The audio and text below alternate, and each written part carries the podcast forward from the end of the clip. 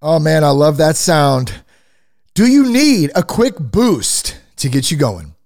Grab a clean cause, organic, sparkling yerba mate and get your day going with 160 milligrams of caffeine, and it won't cause crashes or jitters like coffee and other energy drinks do. Clean Cause is low in calories, it's low in sugar, it comes in five delicious flavors. But here's the best part every sip makes a difference in the fight against addiction.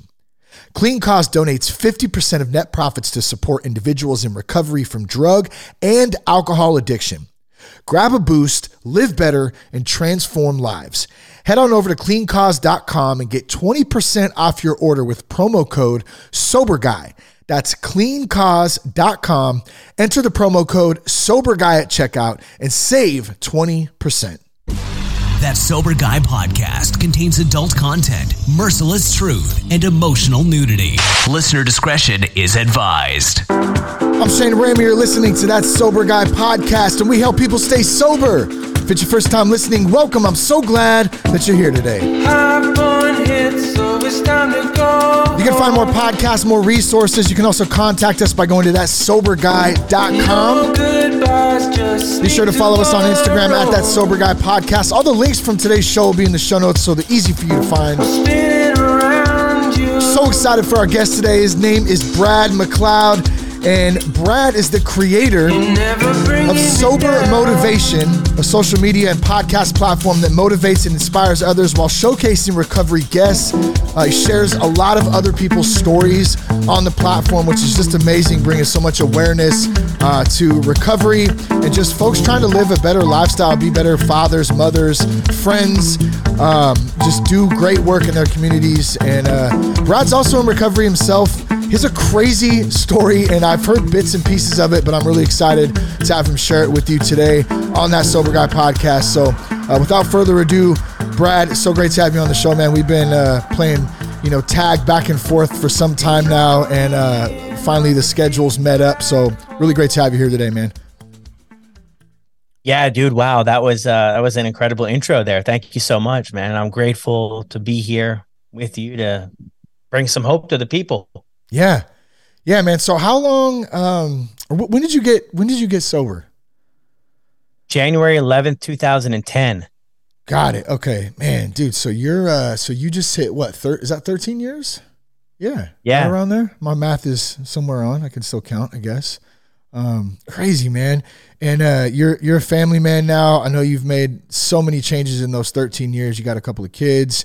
Um, man, uh, I don't know. Where do you want to start? Do you want to you want to just give us a little rundown on, on some of your background, and then of course we'll get into sober uh, sober motivation and the work that you're doing today, maybe a little bit later on. Yeah, for sure, man. I was born up here in Canada in '87, to be exact, and um, my mom was 16. She had twins. Mm. My dad was still wanting to to do his thing, so he wasn't entirely in the picture. I mean, at 16, right? What do you I guess some people are ready to go. I mean, even in my 30s, but I'm still, you know, I'm still learning about being a father and stuff, right? So yeah. my grandparents looked after us a lot while my mom went back to school. So she went back to school to be a nurse, finish up high school, all that type stuff, right? So that was, you know, it was pretty good. I didn't know any different at the time. So yeah, everything was pretty good. When I was about six or seven, though, a big thing that happened there was we uh we ended up moving to Texas. Hmm. So my mom got a job down there at a hospital being a nurse. And this was like the first time that I was away from my grandparents, which like pretty much raised me. Plus, another thing with grandparents is I always like to point this out. All right, grandparents, at least my grandparents, like they, saying no wasn't something they frequently did, right? So yeah. you get a lot of stuff, and and I don't mean like material stuff, but you, they're retired, you get a lot of attention. Yeah. They're you know more willing to to be there and, and to do stuff you want to do, right? It's I think it's just grandparents. That's what I've always seen. So then we moved my mom, my brother, and I, because I'm a twin, and um, she's starting this career, right? Nursing got to work overnight. You got to work weekends. You got to work here, there. We didn't know anybody down there. Um, so it was different, right? It was different. And I think looking back, you know, I mean, that's really when things changed, right? I started to struggle with anxiety. I started to struggle with you know, different country too. And the cultures are not like extremely different between Canada and, and the US, but you know, some things were different for Yeah. sure. And, um, you know, working through all of that, right? When you're going to a new school, that was new. Mm. And, um, trying to meet new friends and, and do all that stuff. It's hard. It, it was a hard age to kind of start over with because a lot of those people grew up together, maybe in their neighborhoods or they went to preschool and, Yeah. and junior kindergarten. And you know what I mean? They had You those feel like a- relationships. and then here you, You kind of feel like an outsider almost, like in a sense. yeah, of course, every day Yeah. I felt like that. Yeah. Yeah. So those were the earlier years, really. And then we moved there in Texas. And I mean, we were good. We lived in a two bedroom apartment. My brother and I shared a room. We had bunk beds. We didn't have, you know, truckloads of cash. We, you know, kind of struggled through it, right? With that single mom life. And I mean, we knew it. I knew it too. We had, you know, didn't have all the nicest stuff. And yeah, I think that plays a role too, whether, you know, whether we want to admit it or not, I think it played a role, right? I didn't have the fancy stuff. And I didn't know that I consciously understood that at the time, but I think subconsciously I, I pro- obviously had an idea that everybody had kind of different stuff. And it, it kind of made me feel like more, you know, not part of everything. Yeah. So that was like, you know, growing up, man. How old were you around that time, like the moving again when you moved? That was like six or seven in, in between there. Okay, got it. Yeah, so you're just starting to kind of get the like you're the little you're a little dude, you know, trying to make friends and like I think about my son. My son's 8 right now. So I think about if we picked up and moved somewhere and he didn't know anybody, although he's very resilient and that dude will talk to anybody, when you're put into a brand new community, brand new everything, it I would say it takes at least a year just to like adjust, you know what I mean? Just to get like your your footing in there. Um, so where where did it go from there? Did you, you obviously didn't st- end up staying in Texas because you're back in Canada now. But um, how long did you stay in Texas, and and where did it go from there? Yeah, Texas was a couple years, I think, man. I mean, the exact days and years I don't Yeah. remember to a T, but it was for a couple of years. My mom met my stepdad. They're married now and everything. And um, they decided they wanted to move to a place with four seasons, right? So Texas, it was, but that wasn't that wasn't the Yeah. thing, right? So they moved to a North Carolina. We moved there, and I was about like middle middle school age, um, grade six, grade seven type deal moved up there things were good like we bought a house they they bought a house i didn't buy I didn't buy it but they bought a house and it would change things a little bit. I went to this new school actually and it was the first year the school was being built so there was people from all over. So that was like an easier maybe transition right? But i i started to struggle with behaviors right? I was really defiant. I started i started to struggle with focusing in school and i couldn't focus. I was acting out to get attention. I never did well in school. I never ever really passed the test probably in my entire life um, until I went to college. But I really struggled in school. I was put on um, Adderall early. That was probably like grade eight. I was put on Adderall, and I was very like outgoing in a sense of like a class clown and all of that stuff. Not the most productive ways, but it was a way to connect with other people. And I took the Adderall, and I was just introverted. Like I just couldn't have a conversation with people. Um, I really, really struggled. I would focus in class, and I would stay out of trouble but socially i was not able to really break through and, and meet people or talk to people i just never felt comfortable in my own skin right that's a Yeah. common trend Yeah. for addiction Um, so yeah that well, uh, let me let me ask you about the Adderall r- real quick. As somebody uh, as somebody who has personally experienced that, um, do you think that that helped you, or do you think that it made it worse? And then, um, next to that, like, do you think there that do you think that there are sometimes where it's easier for adults, parents, um, even uh, doctors, schools, whatever, just to say, "Oh, here you go, just get on this pill." You know, especially for boys because they're rambunctious, they're got a ton of energy. Um, where do you kind of? I mean, what are your thoughts on that? Just, just in general. And I know every, I know every, like situation is different. So I don't want to sound like it's like, oh, we're, you know, no, you can't. Like, you know, it's. What do you think? yeah yeah i mean it's definitely two sides to it because what happened that what happened is i was taking the adderall so i struggled with those things right socially i struggled to fit in i struggled to have friends or or even really know how to make friendships because i was just so quiet I was just like that quiet guy. And then one day, one day, Shane, uh, for the whole Adderall story, one day I forgot to take the medication. This after a couple of years, mm. forgot to take it, and um, I saw things completely different. It, it changed everything. For once, like I felt like I could possibly be a part of something. So what I used to do is pretend not, pretend to take the medication and not take it. And then I created a social life. I became like in high school, I became like this clown, this class clown, right? Everybody thinks funny. I became popular. I fit in with everybody. But the that da- and the downside of that was is there was no boundaries to it. I would push this thing to the limits, push it to the limits, skip class, you know, just kind of act a fool, man, all around. I got, I was getting suspended from school, in school suspension, out of school suspension. I mean, that was a regular thing for me, getting in trouble on the school bus. I mean, all of that, all that stuff, right? Then at home too, I'm getting in a lot of trouble. So I think like, I don't know if it was better or worse. Like when I was on it, I was feeling the other way. And when I stopped taking it, but was pretending like I was still taking it, the trouble just started to pile up. Um, and I got my first, uh, con- uh, first charges uh, like from the police when I was 16. Mm. Were you doing sports? Um, did, did you have any extracurricular stuff that like kept you busy? Um, any, any type of like academic clubs or school clubs or sports, anything like that? Yeah, no, no, no academic clubs. No, I did sports, man. I actually played paintball. Oh, nice. That was a big thing I did paintball on the weekends. Yeah. Um, I played soccer and stuff, but like when I got a little bit older, I didn't really yeah. follow through with any more of that stuff. I never yeah. played any school sports. I was never involved in any, you know, any extra curricular stuff. You know, I mean, it was just organized. the I just did the basic stuff. There yeah. was definitely you know no so, extras, man. So what the the first time you got in trouble at 16, what what was that about? That was garage hopping, man. I mean, I, I you know all my trouble I got in over the years.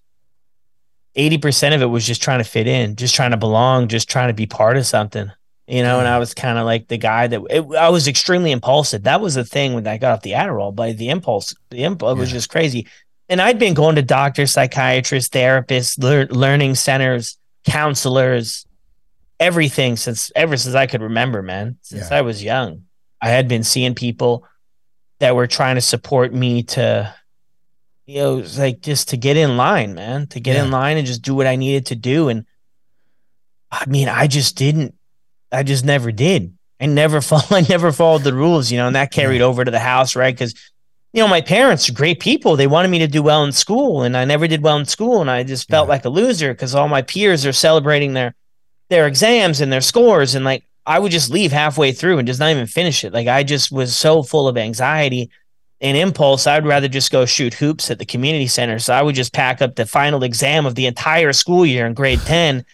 I would just turn it in, and it was blank. And oh, I mean, you know, you're, you're my folks. They wanted to see me do well, but then that would cause friction for them, right? Because they yeah. were like, you have to do something, like at least finish the test, whether you know the answers or not, at least. And and we couldn't really understand the disconnect there about why I couldn't get that together. So the first time I got arrested, I got caught garage hopping, man. The story with with that was we we had taken some golf clubs and we had a buddy of mine, we had stolen a bat from a store to Dick's Sporting Goods and uh, the, the, the golf clubs that weren't good, we decided to throw behind my parents' house. Mm. So then the cops caught us on camera selling the bat to Play It Again Sports. Came to my parents' place, looked around the yard, found all the golf clubs, and I mean, it, the case was just building. Right? Yeah. Um, we were by no means innocent for for that, right? So that's 16, man. I'm charged with felonies, right? I had no idea going into someone's garage was a felony charge. Yeah. It was garage like, was open. You know, that was my thinking. It was kind of like dumb kid stuff, like in a sense, you know, just messing around, yeah. probably not really thought, thinking a lot about it. And yeah. And then all of a sudden you get hit with a potential felony and you're like, what's that? you know, hey, one, one yeah. thing, one thing I wanted to point out too real quick before we, before we go on. Oh, my, my cat's going crazy there.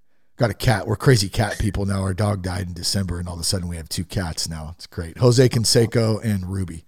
Um, in any case, sorry. um, the feeling to be uh, included and and be uh, wanted and like part part of the crew, and like part of something, like part of a community, a group of, of friends, whatever. Um, I fast forward and I think about sober motivation and like, I mean, I'm sure you're aware you have a pretty large platform on social media. The podcast is growing. Um, do you ever do you ever think like tie those two together that like out of that deep like need to feel that as a young man, like now you're able to give back and give people who feel like misfits and feel not wanted and feel like they failed or um, you know they're having a hard time in life they have this place now that they can go and share and they can be themselves and they can um, be a part of something. I, mean, I think that's really cool. Yeah i mean for sure. I i think when i started it too there was like this this vision anyway it didn't start where it is now. Obviously it's i started with one follower and i think that was my wife. But um and now we have over we we probably have close to a million followers um, between instagram and facebook and some other platforms. So i never expected that. That's another thing. But i i love to give people a voice and because i think yeah. a big part of my struggles early on is i never felt heard like I, it didn't matter it, because I didn't feel heard because I wasn't checking off all the other boxes. Well, why would we listen to you because you're not doing well in school? Why would we listen to you because you've been suspended from school ten times? You yeah. you skip class, you run away from home. I mean, you can't. It, the way the feedback I got from the world was like, you can't even do the basic stuff. So it doesn't matter what you you think or what you feel. If you can't get this stuff down, it's just not relevant because you have to go to college to got a job and a career and you have to do well in school and you have to do all these things and you you suck at it. You know, yeah. I mean that was that was what I got. So that was one of the, you know, one of the things I I really had a vision for is like you know, let's give people a voice yeah. to share their story, you know, about what things look like and what they're like now. Do do you like to share that too that cuz I'm I'm with you on that same page like we we were really uh, and continue to be, depending on who you ask or who you listen to or what you you know read or watch or whatever. There's this general conditioning that like that's what you're supposed to do. You need to you know get great grades and you need to go off to college and get in all this college debt and then get out and find a job and like and then buy the house and do the whole thing and I, even myself we're all guilty of it to some extent i think in falling into that at some point in our lives but like for my wife and i like we've we've really changed the trajectory like of our kids' life. Like we're I'm not and I'm not saying like don't go to college if that opportunity presents itself, but like I am saying don't go to college and go get in a bunch of debt to get out and not even be able to find a job later on because you got stuck in that trap. Like we're kind of teaching them about history and entrepreneurship and thinking outside of the box. And um, you know what i'm saying? So like I, do you is that something yeah. that you kind of relate to um, in the path that you've taken? Or do you talk about that stuff with your kids? Or what's your take on that? Yeah i mean for sure. I just think the uh, i was just trying to be put into a box that i was just never going to fit yeah, in. exactly. And there's I mean, so many people like that. in the box yeah and the box just wasn't going to change because the the box is going to be great for 80% of people but for the 20 that are really going to struggle in it they're not going to change the rest of it. And that's kind of what, you know, looking back, I, yeah. Shane, I had no idea of this at the time. You know oh, what yeah, I mean? Totally. I mean, this is all, I'd say 2020, right? But I just wasn't able to, to figure it out. I just was not able to, to put this together. And I had absolutely no interest in reading books and I had no interest in, in doing math. And I never did it. I never, in high school, I never read a book, not one book. Yeah. I, ne- I had no interest in sitting down read a book. I got the cliff notes a couple times for projects. Yeah and I don't even know if I'd read that, man. Honestly, I, I can't remember even putting that. I think my mom would try to help me out with it, you know, and that caused so much friction though at home, right? When I look back, it's like that piece there caused so many problems between my folks and I. Yeah. You know, because it was everybody was scratching their head, like, what is he not getting this for? You know, yeah. when I look back, it's like I still I still couldn't get it today, even if I was put in that situation. So I mean, for sure, I think that you know there's different things people can do but i mean just overall encouraging people that if you're if there's a lot of resistance with where you're headed like maybe it's just not where you're meant to be headed yeah and it's okay to not like be part of the the pack see now i see that at the time i felt a lot of shame and a lot of guilt that i just couldn't figure this out you know why can't i be like everybody else you know that's what i used yeah. to go to sleep and wake up thinking like if i can't be like everybody else and I used to struggle with with suicidal thoughts too. And I said, well, if I can't be like everybody else, well, then, then what the fuck's the point of doing it at all? Yeah. Hmm. You know, so it got deep, man. It, you know, that sort of thing, it, it really, really, I got hung up on it for a while. Um, man, yeah. So if you, uh, so after you get in a little bit of trouble for the first time, the garage hopping, um, mm-hmm. like where does it go from there? How do you end up from, you know, what happens between that time and then just being 100% addicted to drugs and living a life yeah. that you never probably thought you would be living? yeah, no, great question. So the thing after I got when I was 16, right? So I'm brought into the at 16 in North Carolina, you be charged, you can be charged as an, an adult. Mm. So I'm brought into the big jail, and I'm sitting, and this was kind of a pivotal moment where I where I committed wholeheartedly that I was going to change my life, Shane. Oh man, I was just convinced that I was going to change. I was going to start listening to my parents because I knew if I listened to my folks, they're they're incredible people. I would be, I would do well. So I go into this jail cell, right? I'm picturing like the movies, right? The bars everywhere. There's no bars. Mm. It's like panes of glass. And I go in there, and they they book. You have to be booked in, and um they put me in this cell. It's about a 10 by 10. There's a fella in there and he's just sobbing. He's sobbing. And I'm like, oh, that's, you know, it's kind of strange. Me, naive, young. I'm like, hey, what's going on, buddy? And he tells me. And he had, he's been picked up for, for, um, potentially murdering his girlfriend in, in New York City, and he was catching the train system down, trying to go to Florida. That's what he, that's what wow. he told me, and yeah. I was like, "Oh my god," you know. And and I'm like, well, I've never been in a spot like this. Is a scary spot because there's nobody like hanging out or watching you or there to like save your butt if things hit the fan for a few minutes. There's no, yeah. there's none of that, and I figured that out too pretty quick. Like they lock the door and they're gone. Yeah. And um, man, I swore after that, dude. I was in there for a couple hours, right? And then my parents bailed me out. They got a. I saw the judge in there. They set a bond, five thousand dollars. My parents bailed me out. I get out of there. I walk out of the front of the, the jail downtown. And um, I told my mom, I said, my gosh, I said, I really messed up. You know, my mom's like, yeah, you, you know, you did. I said, look, I'm changing everything. You know, I'm changing my friends. I'm changing, I'm changing literally everything, you know, down to my underwear and socks. And um, it's so wild how quickly that just, just disappears. Mm, you know, a mm, couple wow. days later, I was back at it, same stuff acting up. So that was a big thing, man. I got put on felony probation for that. I couldn't I couldn't uh, show up to school though. So then at my probation officer at the time, I used to have to do drug tests, you know, and this might have been one thing that saved my life. Well, maybe not saved my life, but saved me. I wasn't even doing drugs at this time, drinking beer, nothing. I wasn't a cool kid, so there was no beer, there was no weed, there, were, you know, it wasn't. Yeah, yeah. They weren't inviting the, me to to doing it, right? So um, I get drug tested, but I couldn't show up to class. I kept skipping class, and um, I got violated for the probation, and they wanted me to do five jail weekends and stuff. Had parents had to hire another lawyer. All this stuff's really expensive, but it didn't end up playing out. So then after that, man, things have progressively got worse, right? The probation officer's on my case all the time, coming to the school, you know, with the with the jacket and the sidearm. It's extremely embarrassing. This is for a year. Yeah. The problems at home are getting heavier. Um, the therapy I was supposed to be going to, I'm not going consistently. I'm not taking doing what I'm supposed to do. Um, and then I had this girlfriend. It was a codependent relationship, and just to run through this quick, it was really bad. And when we break up, like I would get really suicidal Hmm. way I was thinking, and I would communicate this to this counselor at school. The first time I went to the psycho psych ward, that's what we called it then. I, I don't know if there's a different name now, but I went got checked into UNC Chapel Hill psych ward. After a couple days, I was out. Next time this happened was a month, couple months in between.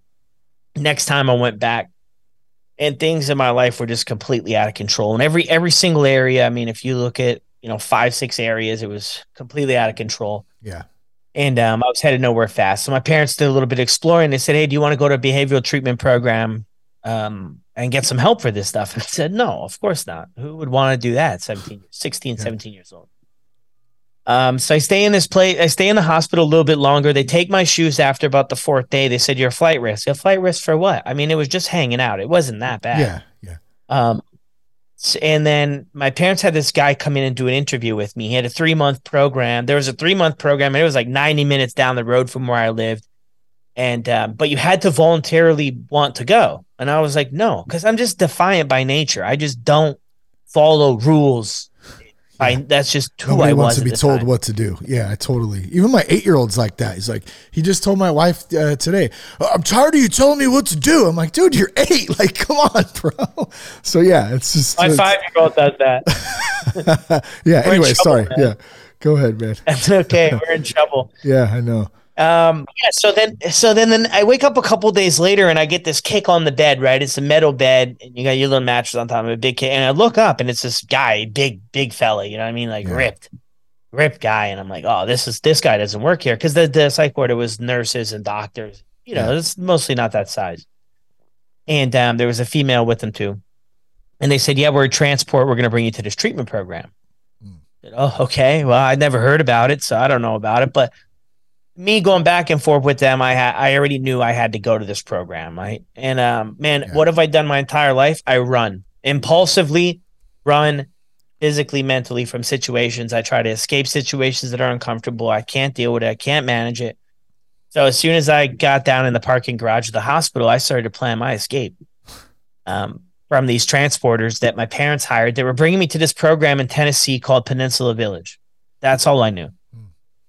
Um, so for lo- another long story short, we stop at a rest stop and then they pull. I'm like, I have to go to the bathroom. So this is my plan. And then I just, uh, we came out of the bathroom. He's holding the back of my shorts, pair of gym shorts. Then I just split, gone. And um, I don't know what I was doing, man. I was like way out in the middle of nowhere off uh, I 85 or something. And um, it was like three hours later, I was on the run and I was on probation at this Yeah. time. This could have been in serious trouble with her. So then, uh, like three hours later, I ran through a, a, a bee's nest, man, and they just swarmed me. And I was in so much pain. And when on the side of the interstate, they have those uh, fences, the like a chicken wire fence. I hit Yeah. that full speed and just flipped over it. The adrenaline was just rolling. Wow. And um, like three hours later, the the police ended up catching me. So they had called in the police. You know, just my situation coming from the hospital and stuff. I'm sure they they dispatched a lot of police officers. And when they took me back to the rest stop, they had a command state. You know, command like it was serious. And I was just like, I don't know, man. I was like, all right, well, I'm not getting away from the treatment center. So, but they handcuffed me. The nice guy stuff was over. They brought me to Peninsula Village. This was a 12 month program, lockdown unit. I was locked in a basement for four months. You weren't allowed to talk, use the washroom, Damn. get up, anything without permission. You had to raise your hand and get permission. You could, you had 90 seconds to go pee. Um, I don't know, three minutes to do the other thing. Everything was timed. Your showers were seven minutes. You had chores. You had a couple groups. You'd have like a AA meeting, um, fellowship meeting once per week. And um, you lived down in this basement, man, and every everything was controlled. It was a break you down, build you up program, and then after that, you would go into a cabin program. I graduated into a cabin program, but I heard something there that would actually change my life because I'm just defiant. I don't just don't follow rules. Yeah. So I don't talk to my parents, but once a week over the phone with a family therapist, and I'm just I'm you can imagine what my feelings are towards them. They've plucked me from my life that I thought I was living, and now I'm living in a basement outside of Knoxville, Tennessee, off Jones Bend Road, getting told when I can go pee and when I can have a shower, and that I have to be quiet all day, and no Yeah. books, no distractions, sitting on a bed bunk. Um, it was it was wild. Wow. And um, after about three months in this basement, they called it STU, Special Treatment Unit. The staff had little buzzers around their neck. They would hit that buzzer if there was a restraint. It would sound off sirens throughout the campus. They'd restrain the, the teenagers um, if you were misbehaving or whatever. And um, this guy there, Mr. Riddle, so we called him Mr. Riddle. And um, they never got personal with you. Never did personal, no counseling, no coaching, nothing. It It's was like just no there to basically enforce the rules. No, no connection. No, in other no. words. No, no, no I, connection. I gotta say, uh, it to be- sounds terrible. It sounds absolutely terrible. like, wow. it's not there anymore that I know of. I think Yeah, it's another good. place now, but different structure. Yeah. But yeah, so he told me something, um, and I wasn't listening, right? So you had to follow the basic rules to get out of the special treatment unit at, up to the cabin program where you lived in the woods with your group and you guys did different stuff, went to school and everything else. And um, I just wasn't following the rule. I just didn't care. I'm like, whatever, you know, it is what it is. And um, he told me, he said, Brad, you got to fake it till you make it. I had no idea what this meant. Fake it till you make it. Next day, it clicked. And the next from from that day on, I did everything and said everything wh- what they wanted to hear. I stopped with the thing my way crap, what I wanted to do, and I just started to play the game. Yeah. And um, a couple weeks later, I was in the cabin program, and um, it was an incredible thing, man. I spent another I don't know eight months in the cabin program. I reached a level to, of the the treatment center that maybe one person a year does, and there's probably 100, 200 people that go through it a year um, it was the level of the eagle. You started out as a pre mouse, then you moved to a mouse, then a bear, then an eagle. Eagle, I could go through all the levels, what the symbol, but yeah. I'll just share the eagle. Eagle is being able to see the bigger picture. So kind of soars above, right? Sees more than what's just in front of you. So that was pretty cool. And then the program where I was locked down, by the time I reached that level, I was able to walk the campus freely. It was probably a four or five mile campus. You could walk it freely and um, build a lot of trust. So yeah now, when I leave the pro, any well, how, questions? How old are? Yeah, well, yeah, because that that's um, that's pretty incredible. I haven't heard of a, a place like that. First of all, I didn't know that that was something that you know that, that whole, the whole program. I mean, I'm sure there's much more to it. You just kind of dropped it in just a couple of minutes. But um, how old were you at that time? Seventeen. Seventeen. So you're you're not even legally an adult yet, and you've already done about a year in in the program itself, and then you you you you make it through the program, and then you you graduate or you get out of the program. Yeah. Yeah. Okay. So okay. So cool. So cool. Just keep keep going, man. Because I could. Yeah. I want to. What happens next? yeah. Yeah. So then I get out of this program, and I'm in, I get a. I finish high school. I never probably would have finished traditional high school, but I graduated high school at this place, built a you know incredible relationship with my parents. Never held never held it against them for plucking me from my life after that. You know, I was able to see that like I was just causing massive destruction and the way I was headed. You know, I always had the idea that one day I'll just turn it off. You know, one day I'll just decide to turn off the dysfunction and and I'll, I'll the trauma will go away and and I'll just find my way. And it was just so naive, you know? And that's yeah. what my folks were mentioning to me about like, hey, why this decision? It was a very hard decision for them to make. But why this is one is because they had been, you know, I mean, they were going to their own counselors and therapists and stuff, and you know, getting the same messages. Like this type of stuff doesn't usually just flip off like the seasons change. You know, this stuff needs um, serious measures to to if we're going to get a chance at changing this, right? So I get out of the program, I apply for college, man. I get into college, I get my own place, I get my my uh, my first job. You know, I'm, I'm I got my first job. Um, I'm dating this girl that I knew before um, that was like good. She's an incredible human, just like wow, you know what, like yeah. what could I have possibly done type deal, right? Like, um, and I'm doing good, man. I'm all, I'm I'm going to my therapy. I'm going to uh, my fellowship groups. You know, getting support from people. I'm going to the groups that the treatment center's putting on. I'm staying in contact with my folks. I'm leaning into support, but I'm doing everything gravy. I brought it from the from the program. Yeah. Until I uh until I had a handle on things. I had a handle. I I had it figured out. I had it beat Shane. Mm. I had it beat. I had everything beat, and I wasn't even doing drugs or drinking at this time. This was this was all setting me up to find an escape somewhere. You know, this was a life I had to escape from. Um, and a lot of people are like, "Oh, well, why'd you go to this treatment and all this stuff?" I said, "Well, I just hadn't picked up yet. Yeah. I mean, I was I was headed on a one way road to find a an escape somewhere. I just hadn't had the opportunity yet." What, um, what do you What do you think you're so, escaping from? Like, if you if you look back now, and I know, like you said, it's hindsight, but like in that time, were you just escaping from not feeling connected, or was there doesn't yeah. sound like there was something so specific. Your parents are great. Like, what what was it? Yeah, I never felt like I was valued, you know, by the world, not necessarily by my folks. I couldn't feel it from my folks. My folks yeah. loved me, but I wasn't able to accept it. I was more interested when I was a teenager for for my peers to accept me, and I felt like yeah. some did, but the majority didn't you know, and I think there was trauma too when I made that big move and my grandparents were kind of out of my life and I was bullied too. I mean, I was bullied too um, for stuff and, um, you know, not always directly bullied, but maybe indirectly too. Like, hey, pick a partner in gym class and I'm the guy with the teacher every time. You know what I mean? Stuff yeah, like that. Gotcha. Yeah. Where I don't know that that was like people's intentions, but I just internalized this stuff. I was very sensitive. Yeah to things, right? And in the whole school thing to where you know, it was like shit, man. Like, why can't you figure this stuff out? Constantly beating myself up. I was my own worst enemy. I had terrible anxiety, depression, um, the suicidal thoughts. I never felt good enough. I never, you know, I could never tell you a time where I was like, yeah, I was like, I was at peace. It was constant um, battle between my ears that I never. The the problem this went on for so long, Shane, is I never shared it with anyone. I never talk. I never talked to anybody. I had plenty of, like I told before, I had, I had therapists, counselors, psychiatrists, psychologists, doctors, everything you name it. Every every intervention under the sun yeah. obviously happened before my parents spent two hundred thousand dollars sending me to this specialty program for the extreme of the extreme. And I never shared it with anybody because I was just worried that I would get the same feedback as like, yeah. who cares? Just get on board. And I was like, dude, I've tried to get on board. I can't do it.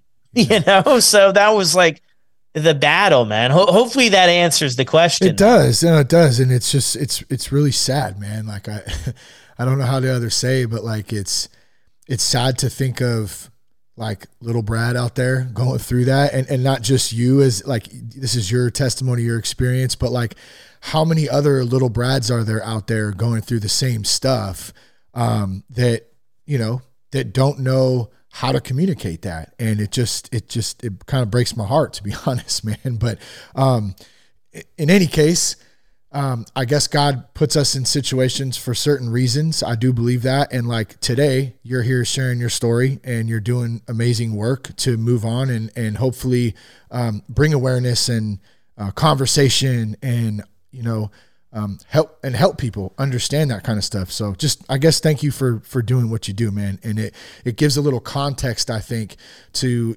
or for me, a little more context to your whole platform um, with sober motivation too. And I just, I think it's even cooler than I already thought it was. So, um, anyways, yeah, go go ahead, man. yeah.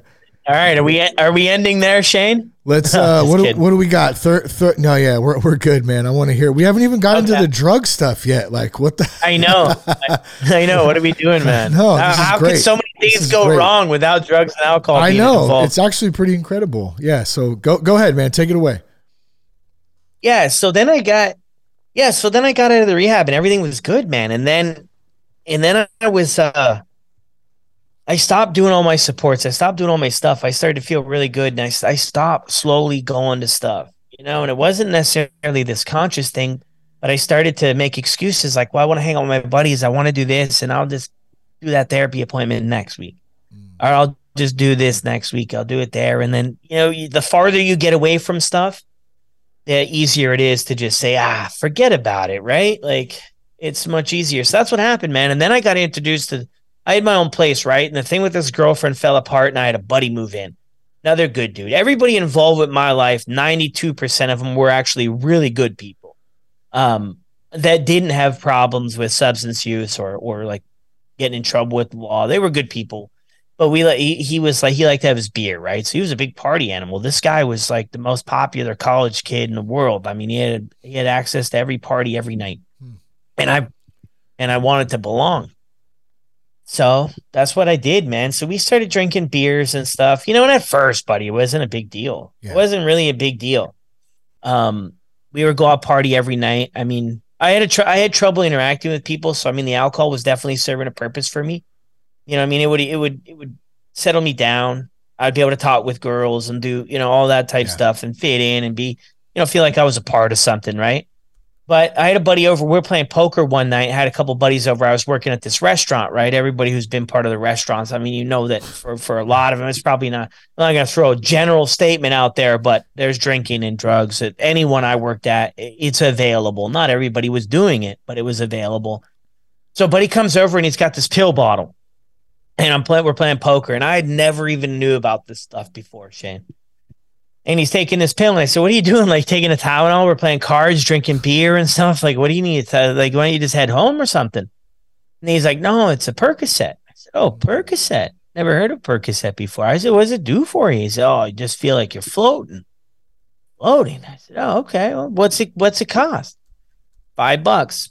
I was like, all right, let's try, you know, let's get it, man. I'm already drinking the beers. What could be the worst, right? Yeah, what could be the worst thing that happens here, buddy? And I, I, everything I had been looking for my entire life, the way, a way of feeling, not feeling what I was feeling, like came true mm. for five, five dollars, Shane. I couldn't wrap my head around it. I mean, Yeah. every problem I had in my head and everything growing up was gone for five bucks. I had experienced this before when I worked at when I went to that treatment center and I graduated and I felt like I was on top of the world and I was going into college and everything. But I had to work one year. I had to work for an entire year every day to experience that. This just seems so much easier, right? Yeah. A few bucks. Immediate. Um, and that would kind of take me down the road, man, of you know, I, I linked up soon after that. I had I started to figure out how I was gonna get more. Right? How am I gonna get more of these? I knew somebody whose mom had a bunch of surgeries. I did a Google search. Well, how do you even get these things? Get them from the store or surgery, right? You have surgery, you get them prescribed from a doctor. So I got I kind of convinced this person into um to getting this shoebox full of them Oh, wow. and um, I, I was taking those pills.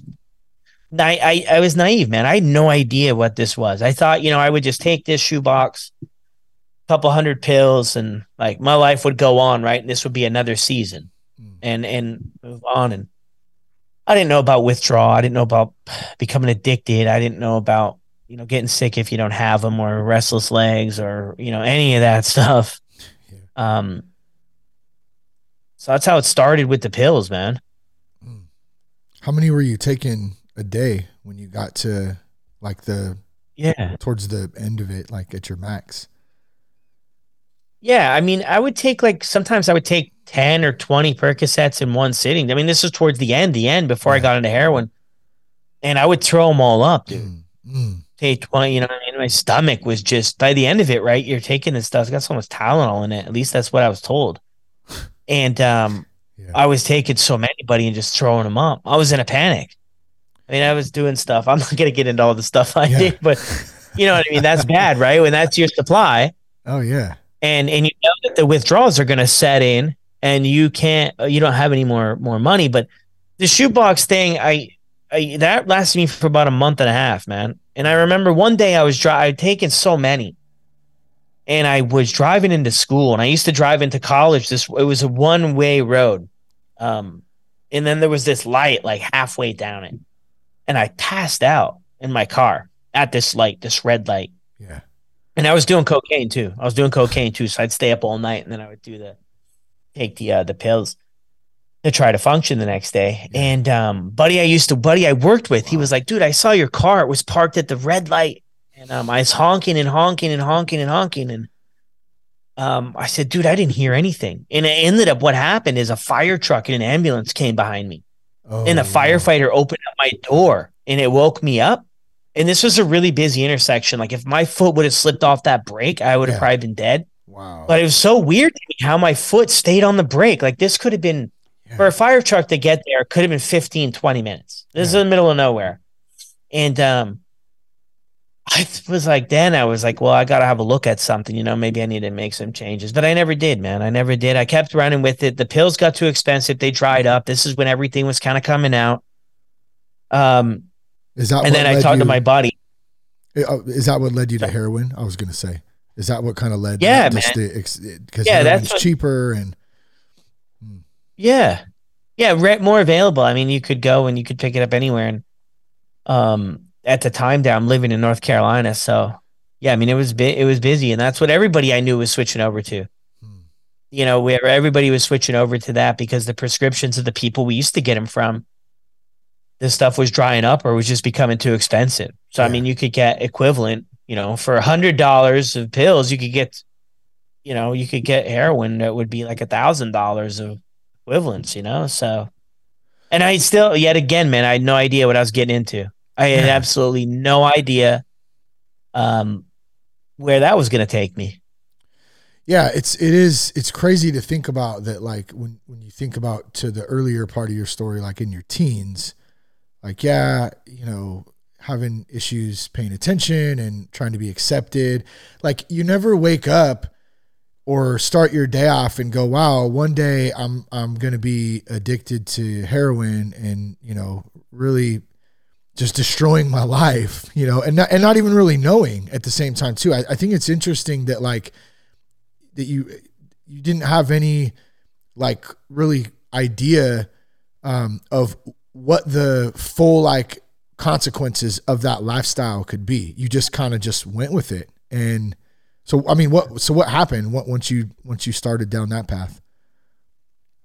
Yeah, I mean, once I got on the heroin, I used to run with a buddy of mine, and then I, I, started to really feel the withdrawals, right? And I was still like a little bit unsure because I had such a heavy supply for a bit. The withdrawals, if I had them, I could usually find a way to get stuff. And um, man, I remember sitting in it. I remember, well, we were driving my girlfriend's car at the time. Like, tell me how bad of an idea this was. Girlfriend's car at the time. He's got to drive though because he knows the dealer. So we go to like the projects of uh, Durham, North Carolina. We go in the projects and we drive. That was like how we did the deal, right? The guy drives by, you drive, you know, on this street. It was the strangest yeah. thing. But um, I remember waiting, right? I called him up. I said, "Hey, like, you know, so and so, I need to." Like I'm feeling my legs are shaking, dude. I'm getting really hot. Like, what, you know, is this something to do with what we're doing? He said, Oh, yeah, like just nonchalant. This was a seasoned veteran. And he just said nonchalant, yes, withdraw. I said, all right, well, what do we do about it? He's like, oh, yeah, I got to get more. Damn. I said, okay, well, then let's get some more. and um, he would call Buddy. The thing with Buddy was, is that, uh, I mean, you usually wait about three, four hours. This is the madness of the whole thing. Yeah. So we go and we're waiting at the Sheetz gas station, right? Buddy's like, I'll take a milkshake. Get me a milkshake. Okay. Got a milk. Like three hours later, it's just dust. It's gone. I'm like, why does he want a milkshake? There's nothing to it. Yeah. It, ne- never made Shane. It never made sense to me.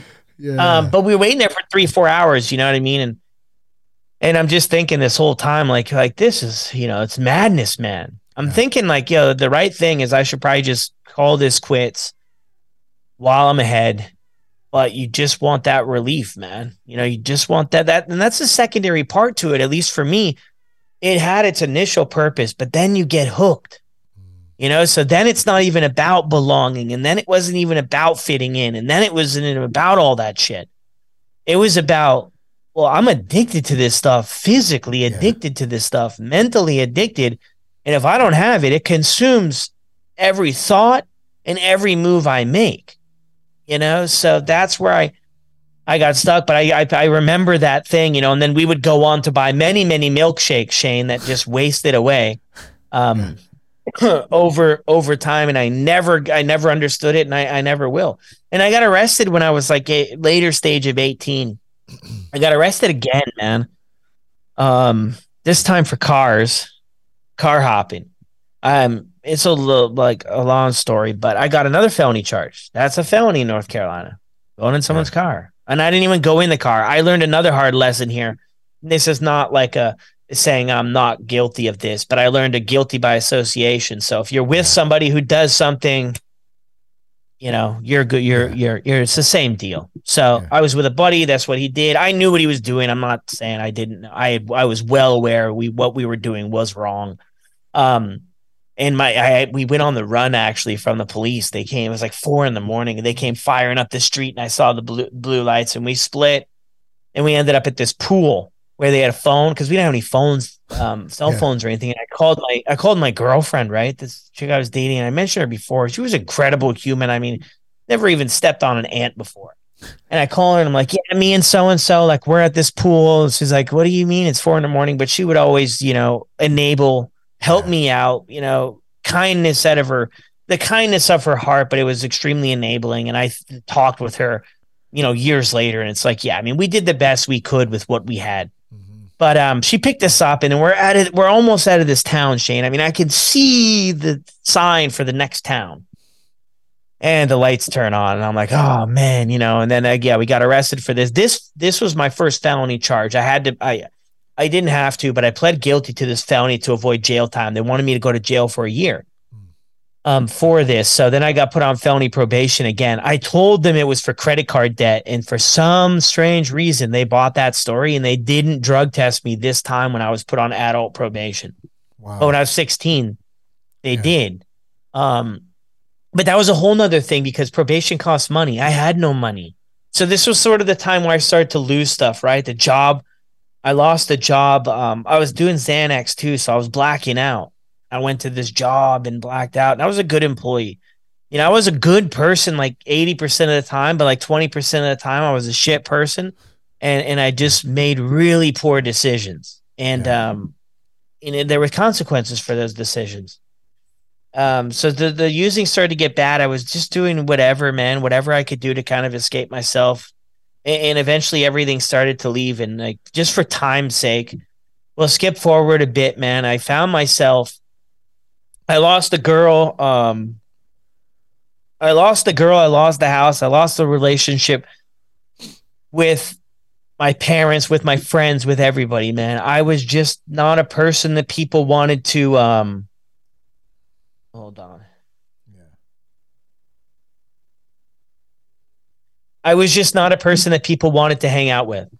Um all I did was partied, man. I would wake up in the morning and get a 24 Keystone Light and I would hang out at my brother's pool and I would just get smashed on Keystone Light, you know, for those like 10 bucks, 11 bucks from Walgreens. I get the two for one deal of Marlboros, right? You buy the Marlboro menthols then, and you got two packs for the price of yeah. one. I mean, it was, I thought like that's the greatest gift Food Lion ever gave anybody. So, yeah. And so um, excited to drink beer and smoke cigarettes all day, huh?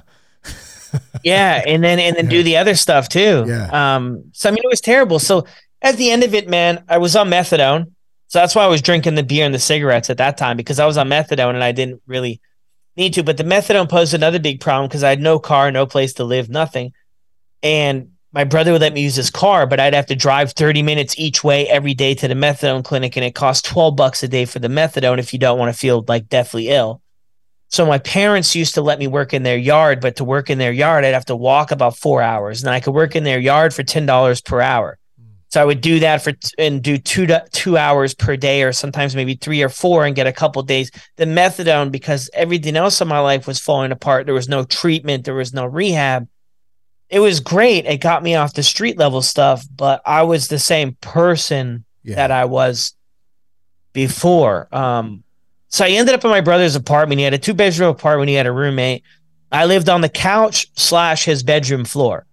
He was embarrassed to have me around while he had people over. So that's when I would live on the floor. If he had people over from uh, work or wherever, and they would be, you know, doing their their normal um, partying stuff, which I just couldn't seem to to ever do. Um, and then I'd sleep on his floor. And um, I had this sort of uh, uh, spiritual experience one morning. I woke up on his floor. The sun was just kind of baking, hit me right in the face. He was gone to work, and I used to put on Dexter for some reason, and we'd I'd listen to Dexter while I fell asleep. I couldn't stand my own thoughts, so I would listen to Dexter. It's a dark sort of show. I don't know as well. Yeah. I know why because it's the only show I had. It's the only DVD I had. We yeah. didn't have cable.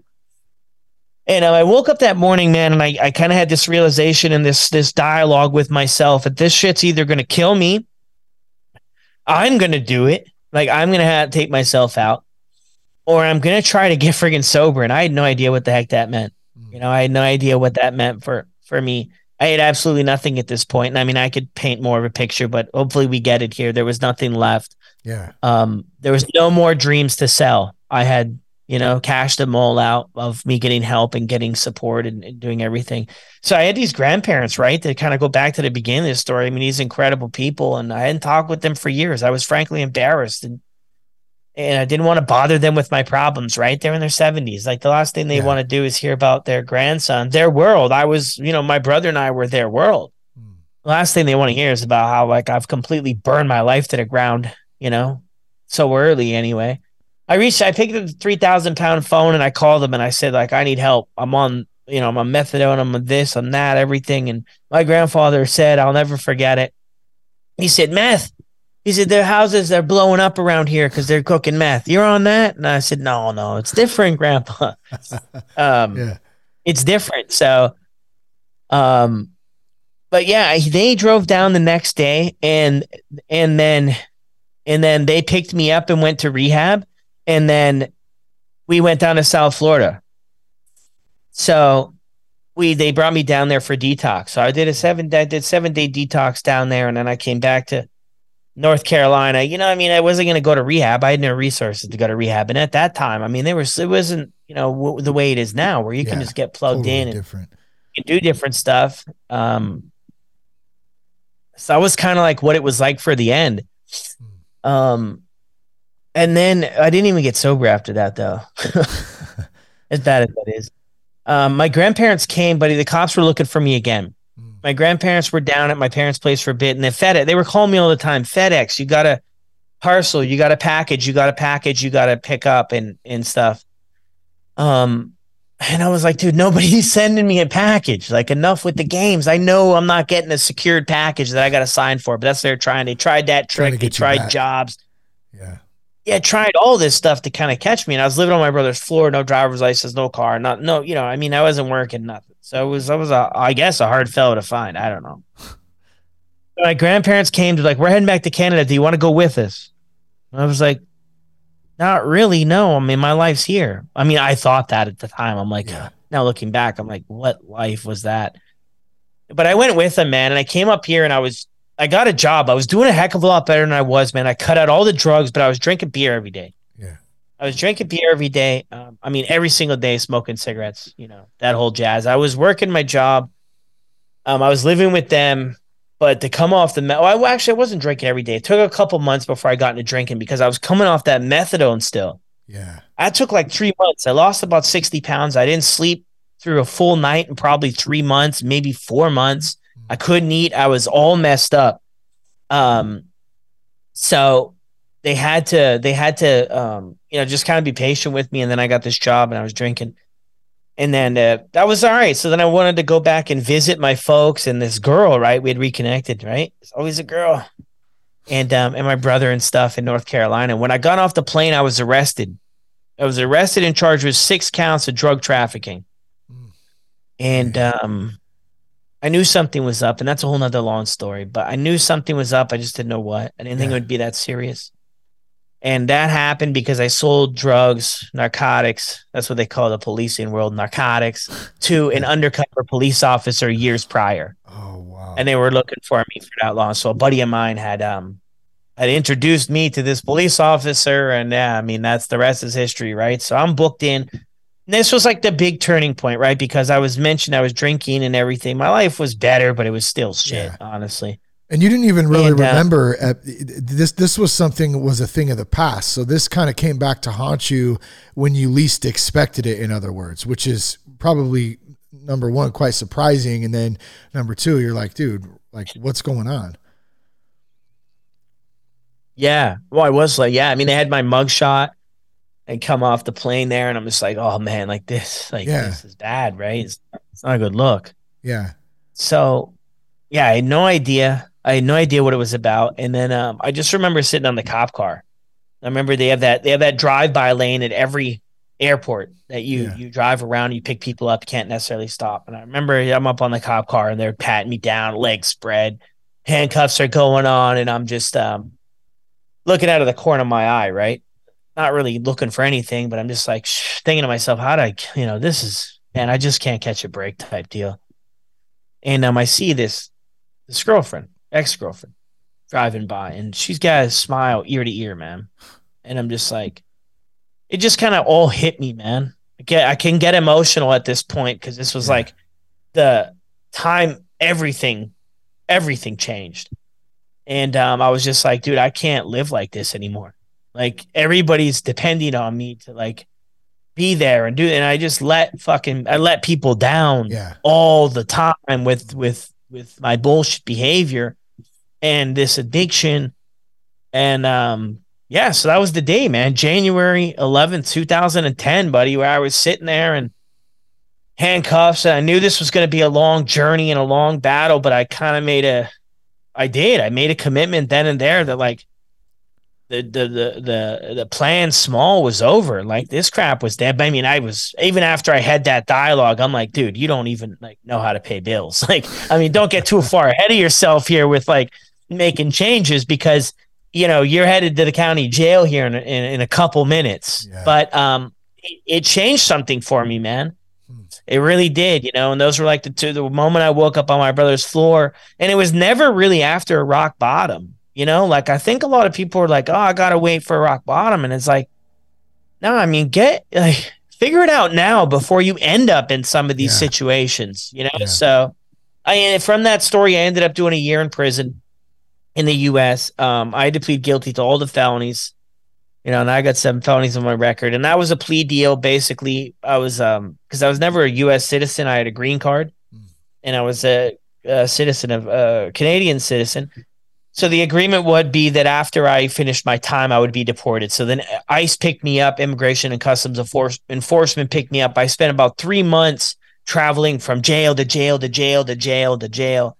Ended up at Atlanta International Airport. The van drove me right to the back of the airplane, no shoelaces. Everything I owned in this world was a size of a shoebox, and it wasn't cash. It was just letters and mail. And um, they put me on the plane, buddy, and I was sent back a one way ticket to Canada. And that's like really when my life started over, man. Wow. Um, I have a question for you about the methadone. Um, do you think that, in your opinion, based on your experience, but then also based on the work that you do, the other you know folks that you talk to, um, do you think methadone serves a positive purpose, or is it something that just enables folks to continue down that path that is negative negatively affecting their lives? Yeah.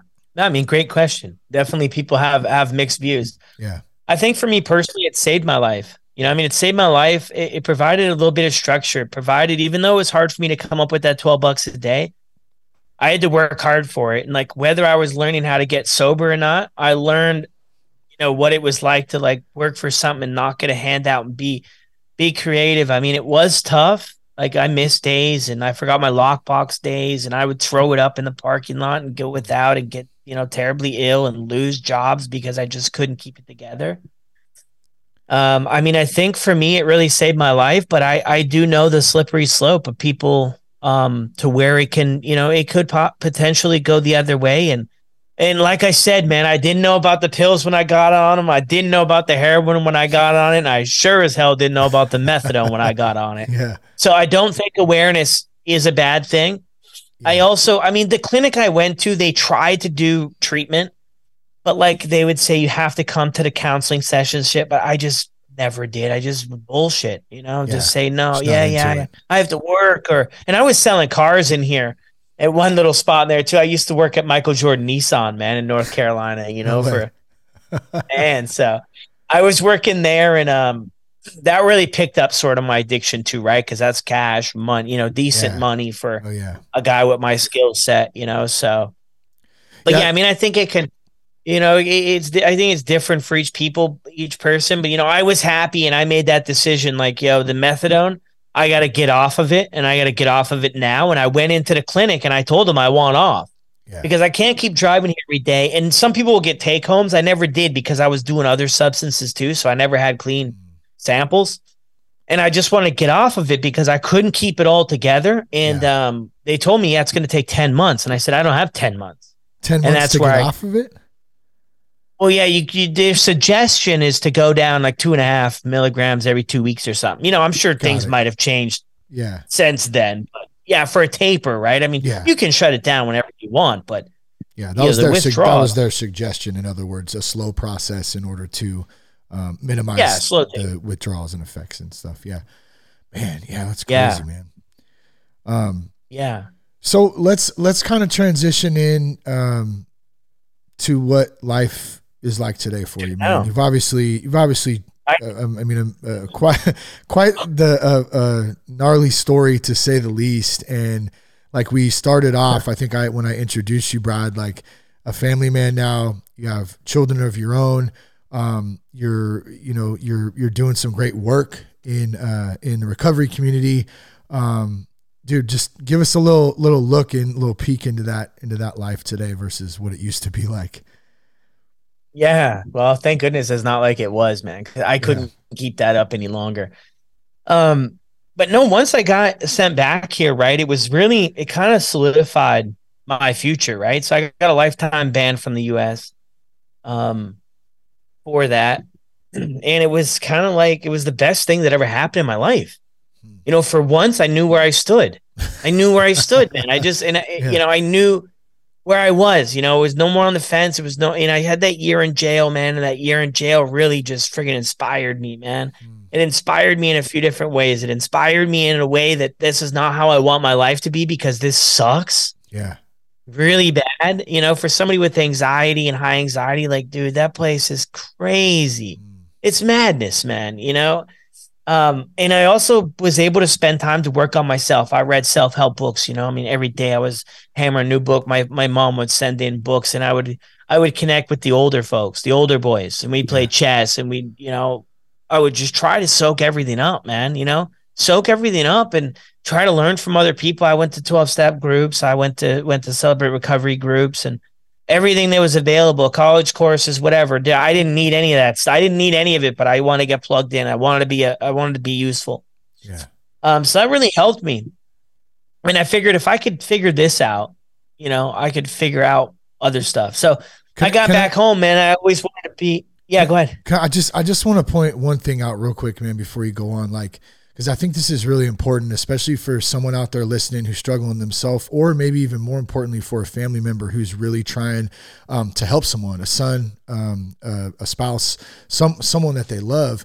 Is that when you take a look back on on what you've shared so far, um, you know your parents were very supportive, your grandparents were very supportive. You had other people um, who who wanted to help you, um, but what you just said is when you were locked up, you wanted it.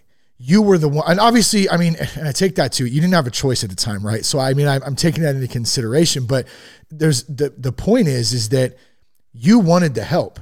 You wanted to go for it. You dove in and went to the meetings. It was because you wanted to. You genuinely wanted to change and wanted wanted something new for your life, and that was the only motivating factor that ultimately worked and ends up working for most, if not all people. And so I just feel, you know, like my heart goes out to, we get a lot of emails and questions and um, conversations about, well, you know, I have so and so struggling. What can I do? And it's such a tough question because there's, you can have all the resources in the world, but if somebody doesn't want the help, it's, it's really meaningless in a sense. And, um, so, anyways, I don't know where I'm going with that. I don't necessarily have a question for it, but I just want to point that out. And I think one thing we can do, and, and maybe you can respond to this, is if we do have someone who's struggling, one thing we can do is we can love them. We, we have to have boundaries, obviously, but we can love them. We can we can present them with help when they ask for it if they're ready. But it's such a tough situation, man. So I don't know if you have a response to that or if you want to keep going. Totally, totally cool either way. Yeah. No, I mean, I, yeah, I mean that's so true. Like I think people can I think you can get started for your kids and for your job and for everything, but I don't think you can stay because yeah. this thing gets hard to do. And those external motivational things, I mean if we break it down to something like like exercise, like if you don't bring it home to yourself, if it doesn't eventually come home to you, I think it just it's hard to keep at it, you know? So and I think for people if you have someone struggling, you need to get help. I know nobody wants to hear that yeah. Or some people don't, but like so my true. mom, my mom went to therapy throughout all of this stuff. And that's what helped, I think, you know, just conversations over the years helped her kind of stay um level headed with it all, right? Because as a parent, you dive in there, man, you're emotionally invested in this relationship.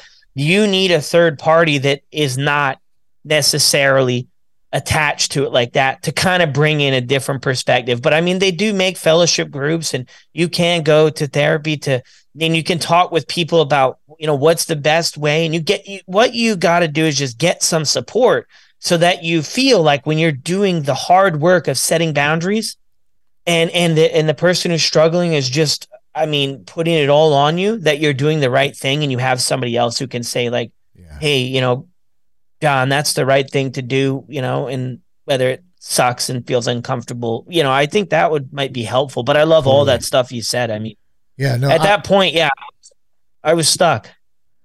Yeah, absolutely. No, and I love I love the um the recommendation for that. Like y- you have to understand if you have a loved one, you need to get help yourself too. Like there's things that that you know that we we just don't know if we're not in that kind of world. And so um I, I 100% agree. There's all kinds of groups and stuff. I'm sure um, Sober Motivation has resources. I know Sober Guy has resources. So there's lots of stuff out there for anyone yeah. listening if you if you want to reach out. Um, hey, where do you think the sober movement's going? I know it's kind of a random question right now, but um, it just feels like if we go back, we're, we're a couple years off from each other on, on when we got sober. Mine was 2013 there wasn't a lot of options like there is today, especially so, uh, it, through media and social media. Um, nobody was talking about this stuff like they are today, um, and so I, I've, i really do believe there is a whole new. It's a whole new wave. I mean, there's it, how many podcasts, new ones starting every day, and people talking about this stuff. What, what's your take on like where this whole movement's headed? And sober is cool, man. I, no, I mean it, it is true. Yeah, I mean there's a lot more stuff available today. I think, you know, I think the whole like sober thing, alcohol free thing. I think a lot of people are waking up to the damaging effects of alcohol specifically. Yeah. I mean, obviously there's other substances, fentanyl and stuff that are you know making the news. The the, the thing that's that I see in the landscape and see after I after I got back up here, I went back to school. So I graduated school as an addiction counselor, and I worked at this uh, program here for six years. Um, and what I started to see towards the end of it was the fentanyl creeping in. Right, you're losing teenagers; they're they're overdosing and dying on McDonald's washrooms, and that's when I personally stepped away from it. You know, these kids I had got to know for six months. You get the call right from their folks, and I mean, it just hit you like a ton of bricks. That was never a thing. You know, when I was out there, like people would get sick and, and and you'd have you'd have stuff, but you'd see them again. Yeah, you know, yep. you'd see them again. It wasn't. You could get a, a shoebox full of Percocets and not really worry about swallowing a fentanyl pill. Where now, you you couldn't. I mean, yeah. you couldn't pay me to to do j- just because of that pure risk. Yeah, and you're you're so right. That risk was not there. Um, you know, just not not that long ago. Yeah, yeah, and and it's a what some people I think are still confused about, and I don't know Shane how they are, but there's these are not people that are um, drug addicts, and I'm not a huge fan of the word drug addicts or or whatever, but just to for for it all to make sense, right?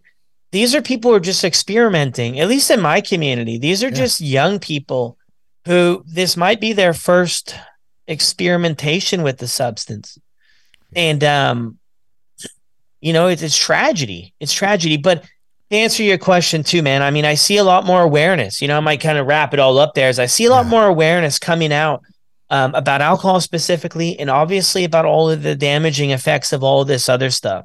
You know, so I see a lot more people making like healthy decisions about like I want to be healthier, I want to be as productive as I can. I just don't want to feel like garbage on Saturday and Sunday and Monday anymore. I want to be better. So I think there's that side of people who are also joining the movement and that's amplifying it. Like people feel like they have a voice, they have a place now, you know, because when I got sober, I mean, there I never knew anybody, but I'm sure there were people who were just like, nah, I'll just go without it. But most people or all the people I knew is like, yo, I burn my life to the ground. I either do this or I end up burning my life aground to the ground again. You know, it wasn't really like what I'm choice. seeing now, people are, you know, yeah, and people are like, I wouldn't say they're, you know, like a lot of people are like gray area drinking, like it's they're headed there. I think they're probably headed towards it being more of a problem than it is. I mean, this stuff's progressive. The first drink I had, it didn't do what it did to me at the end. Yeah. The first pill I had, it, it was progressive, right? So I think for most of us, that's the thing. But I mean, I love to see everybody kind of sharing their own stories, their own journeys, their own ways of living their best life. I mean, to me, at the end of the day, sobriety is is living my best life, and I know to do to do to do that, or for that to even be available, like I just can't be using stuff, man, because um I always want more, man. it's never enough. One or two or three or under, it's never enough. Once that obsession gets going, man. Yeah, it's, it's pedal um, to the metal. It's a monster. Right? Yeah, yeah. Um, well, before before we wrap up, we just got a couple minutes. Tell us a little bit more about sober motivation. Like where, like what, um, you know, how can folks get involved? Can they can they reach out if they want to? Um, and how how did you? You said you started with one follower. You think it was your wife, which I love, by the way, because I think my wife was my first follower too. Of course, we got supportive ladies, which is awesome. Um, but how did how did it grow? You know, you, you you've really grown it into just such a purposeful platform that's helping a lot of people and bringing so much awareness. Uh, just tell us a little bit about little little more about it. Yeah, man, it was whole. It was weird how I got involved with Instagram too. I used to have this guy live with me, right? Because early on in my entrepreneurial journey, dude, I wasn't making income Yeah. or much.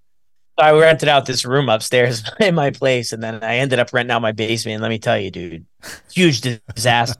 Don't do it. This one lady had beer cans, dude, stacked up to the ceiling. Like this whole area was beer cans, and I was like, No oh way. my gosh. Oh wow. But um, good people, good people, but it was a lot. Yeah. So I had this guy, and he was um he was scrolling on his phone on the couch, and I'm like, dude, you spend like way too much time on that phone. So what are you looking at all the time? He's like, it's Instagram. I'm like, okay, I never heard of it at the time. This was like, I don't know, six years ago, was it? Yeah. Time flies, dude. But yeah, around that time, and so I got on Instagram, man. And I started sharing my own personal story. That's where it all kind of started. But then after a while, I was like, yo, like uh, I've shared my story. Like I can only do it for so long Yeah. Getting old. I'm getting tired of hearing it, so I can't imagine what other people are thinking or feeling. Yeah. That's when I had the idea of sharing other people's stories. Sharing other people's stories. And like at first, like I'll be honest with you, dude, it was a small platform, so nobody was, you know, too interested, right? In like being vulnerable and sharing their story. What's the Yeah. point? Couple hundred people. You know, their their own profiles were bigger. So they're like, I'll just share it. So it was hard to get stories, man. But I had a few people who had an interest, man, and then um we started to build, man, slowly but surely. And then Good Morning America got a hold of me one day, and I'm like, oh, like I'm just nervous, dude. I'm just a wreck. I'm like, oh, what? Like they want me to go on the show? Like I, I'm not built for TV, man. Um, too too nervous, right? I'm Yeah. sure I could do it if I had to, but at that time, like I wasn't really too sure of everything. So. Um, yeah, they wanted to run a story, man, about sharing stories and featuring some of the stories and stuff. And yeah, they they posted it all up and everything, man. And we, you know, we had a little influx of people, maybe 20, 30,000 people in a day. And then then the New York Times picked up a story um, and wanted to share about sort of the movement. This is kind of when everything was picking up, and a few other people reached out, and there's a few other opportunities. Um, and things just grew, man. We uh, got connected with some really cool people, you know, some celebrities never hurt to kind of get the word out there about stuff. Um, and it just slowly built, man. It just been I've been posting like one or two stories and a couple memes like every day for six years. I mean, it's you know, because I get a lot of messages, Shane, right? Like, oh, excuse me, how do you get it? How do you do it? How do you do it? And it's like, dude, I've been I've been Yeah. doing it every day for I have some help, um, but for the most part, like your boy's been doing it every day for six years. And um, you know, I think what you brought what you mentioned before brings everything full circle is I ultimately don't want anybody to feel like they're alone in this like I once was. You know, if I can put a message out there, um, or other people's stuff out there that somebody can plug into 24 7 um, to help them feel like they're not alone and that they belong somewhere and that their story's valid and their journey's valid, we want we win. Yeah. You know, we win on that. And so that's been kind of the the thing, right? So I had to figure out how to incorporate other people's stories, but build trust with other people and you know stuff to to share their journeys. And it's just been free. I mean, it's just been crazy, man. It's been crazy, incredible.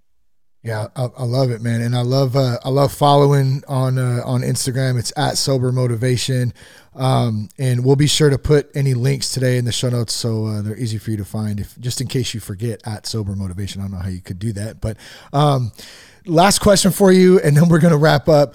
Um, what do you say to someone listening right now? Um, they're struggling with alcohol or they're struggling with some sort of substance. Um, they they want to they want to quit. They just don't really know where to start. Yeah, the million dollar question. Look, this is this is what helps me, and it still helps me to today. Not necessarily with not using or drinking, because I don't really, I don't get the desire to do that. But you got to move your feet. So people message me, "How do I get sober?" I think that's the wrong question. Mm-hmm. I sobered up a hundred times. How do how am I going to stay sober? That's the question, and you got to move your feet to find that answer. So I I think too many of us try to think our way out of situations. I'll just will my way through it. I'll just outthink myself, or I'll just outthink that next craving or that next trigger. I'll just figure it all out. Look, my experience is this thing's going to wreck you 99.9% of the time if you try to do it yourself. You need to reach out to somebody else. Connect with somebody else that's been on the journey and just be honest with them. Become vulnerable, build community, and share with other people who have been through it. And if you don't have access to that, jump on Instagram, dude. I'll chop it up with you. Yeah. I'll I'll I'll I'll hang out with you for a bit and and talk with you, or I'll connect you with other people who will talk with you. But I tried to do this stuff on my own, man, and and, and every time, dude, I was I just banged my head against the wall because I I couldn't do it. So I think, you know, like ask the right question. If you're messaging people, how do they stay sober? What do you do to stay sober? Do they go to fellowship groups? Do they go to church? Do they who are they connected with? You know, who are you hanging out with, man? I mean, so many things, Shane. I mean, it yeah, it it, it there's a lot of stuff, but yeah, I mean, I think that's you know, get connected with people, but I mean, that's a hard thing to do. I get it. You know, I was struggling the other day, man, not yeah. with drinking or drugging, but I was struggling with just mental health stuff, dude. And I, yeah. I was like, I was out walking, man, and I'm thinking, dude, I need to talk with somebody. And I was telling, and I've been doing this for a long time, dude. I mean, I'm a counselor. I've been working with people in recovery. I mean, I should be, it should be no problem for me to ask for help. And I was, yeah. I was stuck, dude, and I wasn't wanting to ask for help. Yeah. I was like, no, I'm not talking to my wife. I'm not talking to so and so. I'm not calling anybody. I'm just gonna will my way through this. And then like a minute later, I'm like, dude, this is a terrible idea. It doesn't work. and I picked up the phone. Yeah. I actually got on Instagram, man, and I had my, my buddy on there that I've connected with on Instagram. I say, hey, dude, can I call you? And I don't really know this guy. I say, can I, can, or I said, hey, can you call me? And he called me and we chopped it up for 30 minutes on my walk. I told my wife, you know, I'm struggling with stress, anxiety, and just second guessing everything. And it's, you know, it just handcuffs me and I'm having a hard time moving forward. And, um, yeah, it was just like that, you know, and that changed everything, dude. And now oh, we're yeah. here recording this show, and like I'm, you know, I'm just feeling good. So it's like yeah. you got to get over that, um, that idea of that we've got to figure it out, and you just got to get outside of yourself, man. And if you're spiritual, higher power, God, whatever it is, like you do your thing there. I mean, you you you know what you know you know what you need to do and how to connect, right? Yeah. Yeah, dude, I, I, love that you shared that. I mean, after 13 years, uh, you know, going through and all the work you do, um, you still point out that we all have our days. We're, we're not perfect. Like we're gonna have a shitty day at some point, and the biggest thing um, that you could do is just to reach out to somebody. Just talk about it. We don't have to have all the answers. We don't have to have. It's not. It might not be fixed right in that moment, but just communicating that um, instead of sitting in it and saying, I got this, I got this, I got this, which I know I can tend to do as well. Um, man, the relief in that is huge. So, so thanks for sharing that. I know that's going to speak to somebody out there listening yeah. today. Um, dude, Brad, thanks so much for coming on the podcast, man. Uh, really enjoyed this chat. And, um, yeah, anything else you want to, you want to follow up with, uh, before we, uh, before we wrap it up? Yeah, one more thing too, because I told my wife too that I was struggling. I had to re- read this response because we've been together for years now, and I never, I never heard this. But this actually, a guy like me, this helped me. I don't know if this would be helpful for everybody, but um, she said, "What kind of reaction would you like? A listening, patient ear, advice and perspective, empathy, or something else?" And I was like, "Wow, wow. I never expected that." to it's some for her to respond that way to like yeah. how what kind of reaction would I would I like from it? I was like at first I was like, what do you mean? You should know what kind of reaction. Then I was like, no, she shouldn't know. I and I was just like, yeah. I just needed someone to listen, you know? Well, to that's me it. too, that's, uh, that that sounds like to your point earlier when I asked you about like what should a family member do if someone's struggling or whatever. Um, mm-hmm the the the spouse or the family member understanding and getting some help I, I would almost bet money that and i don't know your wife but i would bet she's probably had some help in in that sense herself just to be able to respond to you like that you know what i'm saying like that that's that's a that's a pretty yeah. um that's a pretty smart response i don't know how else to put it you know I, and wow yeah, it blew me away. But yeah, yeah, yeah, that's it. I just wanted to share that, man. I thought that was cool. And yeah, for people who are struggling, like maybe they just need someone to listen, you know, maybe that, yeah. that, that's, oh, I, I, my whole story, if you, if I didn't talk too fast and you're able to connect the dots, I never felt like I was heard. Yeah. So really, when I'm reaching out for help, that's, that's really 92% of the time what I'm looking yeah. for. But thank you, Shane, uh, so much for the opportunity, man. I really appreciate it. Awesome, man. Share the podcast with a friend. You can connect us on Instagram at that sober guy podcast. Uh, you can follow uh, Brad on IG at sober motivation. Love you guys. Thanks for tuning in today. Peace, love, and respect, and keep your blood clean.